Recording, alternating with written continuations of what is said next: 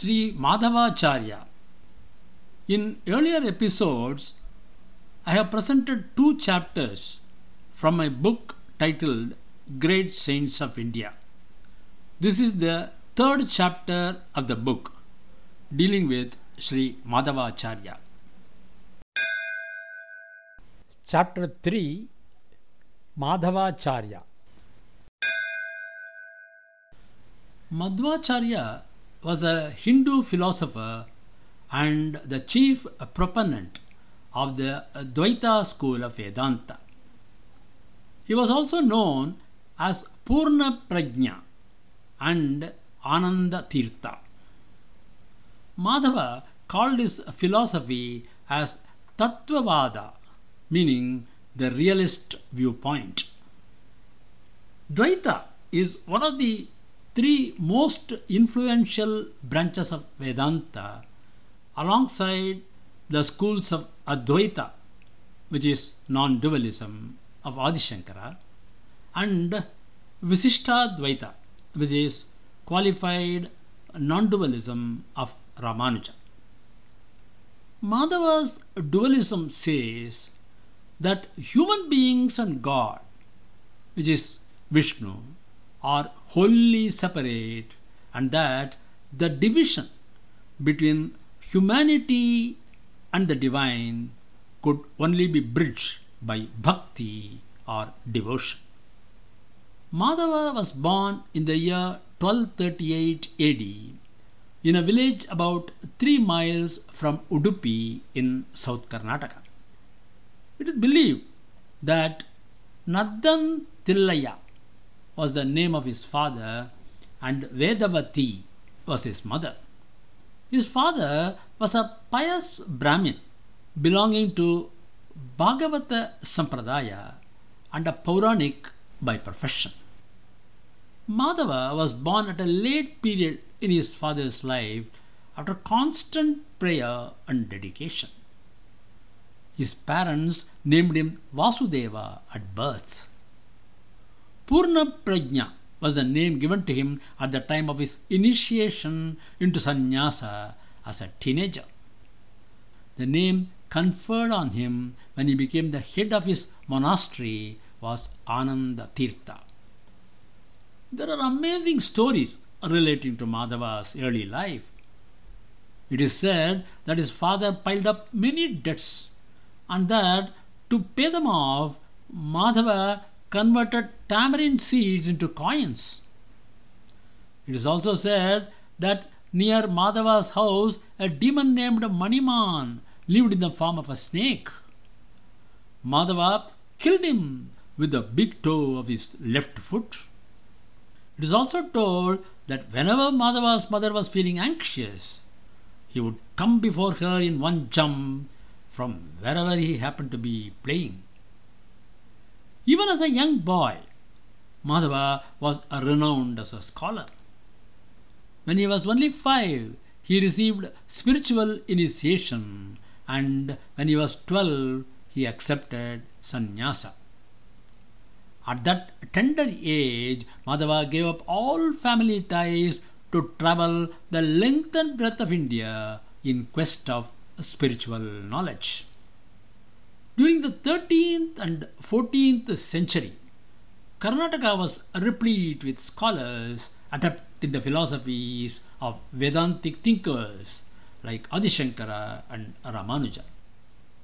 It was also home to Jains, Buddhists, as well as traditions dedicated to Shiva.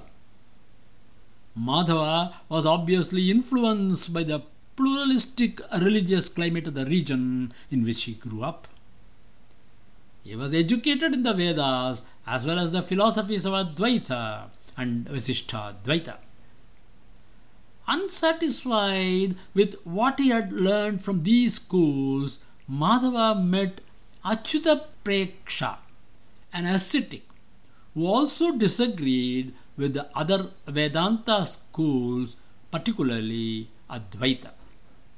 However, in the years that followed, he and his teacher were constantly engaged in heated debates, which eventually led Achyuta Preksha to make Madhava the head teacher of his fellow disciples due to his superior abilities.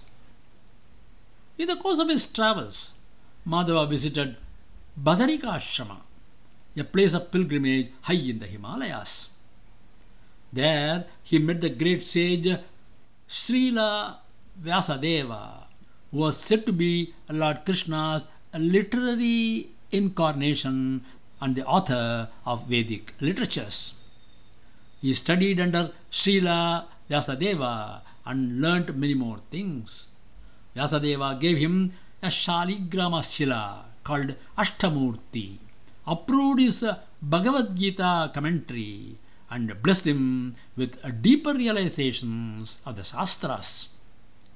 Thereafter, Madhava returned to his birthplace, namely Udupi.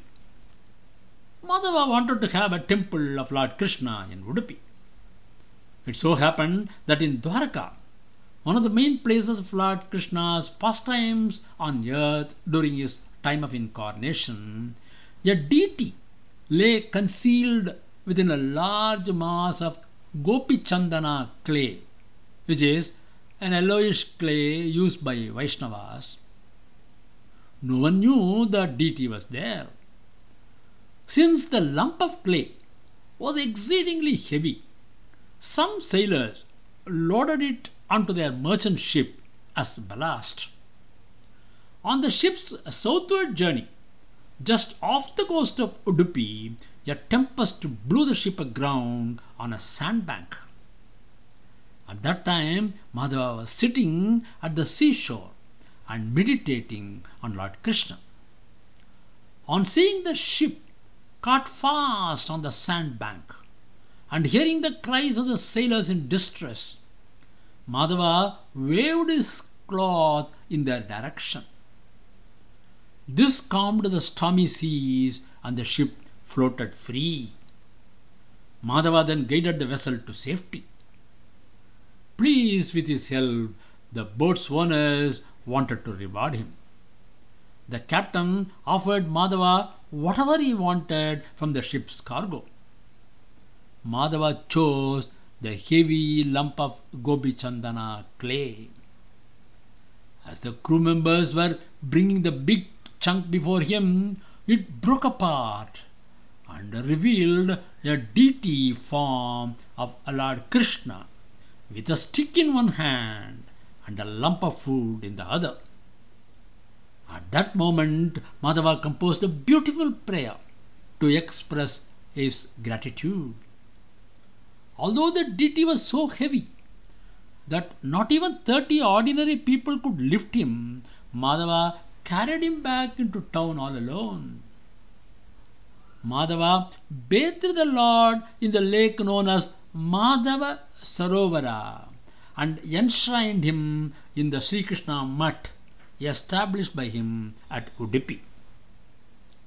Madhava instituted rigorous standards for worshipping Sri Krishna, and whenever he was in Udupi, he would personally perform the 13 daily worship ceremonies for the Lord. He established eight more mutts, the sannyasis of which has to worship the image by rotation. Madhava's teachings are built on the premise that there is a fundamental difference between the individual soul called Atman and the ultimate reality called Brahman, namely God Vishnu. According to him, these are two different unchanging realities with individual soul dependent on Brahman, never identical. His teachings disagreed with the teachings of the other two most influential schools of Vedanta based on Advaita's non dualism and Visishtadvaita's qualified non dualism. He smashed this monist idea with the philosophy of Shuddha Dvaita, pure dualism. He proved logically that God is always a person and is always distinct from his creation. As we can see, The sun is producing volumes of energy but remains the same sun. Similarly, a tree may produce many fruits but it remains the same tree. Likewise, God produces the material world but He Himself remains as separate from it. He remains the supreme personality of Godhead. Disagreeing on the concept of Maya or illusion propagated by Adi Shankara, Madhava said that the soul is actually the eternal servant of Krishna and that by practicing Bhakti Yoga, namely devotional service, each of us can return to our original position in the spiritual world.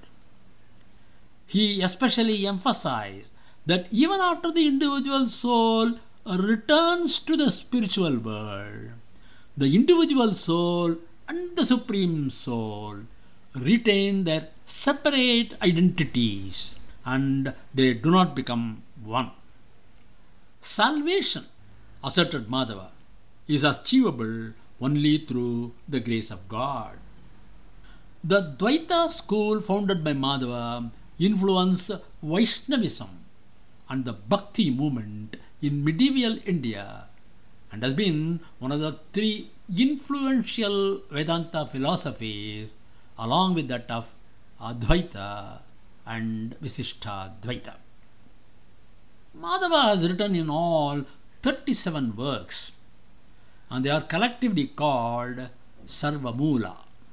Four of his works are on Brahma Sutras, on Bhagavad Gita, ten are the commentaries on ten Upanishads, one on the Mahabharata, and one on the Bhagavata, in order to determine their import, and ten are the Prakaranas. The Rig Bhashya is a commentary on the Rig Veda for a few typical rigs. Seven of his works are of the Stotra type. Madhava had many disciples belonging to the Sannyasashrama and many disciples were householders. He vanished from the sight of men in his 80th year while he was teaching the Aitreya Upanishad Bhashya to his disciples. A shower of flowers is said to have rained on him, and he vanished from the sight of men in the shower of flowers. I have also published an audio book on the subject. The link for the book titled Great Saints of India and the audio book are given in the description part of this episode.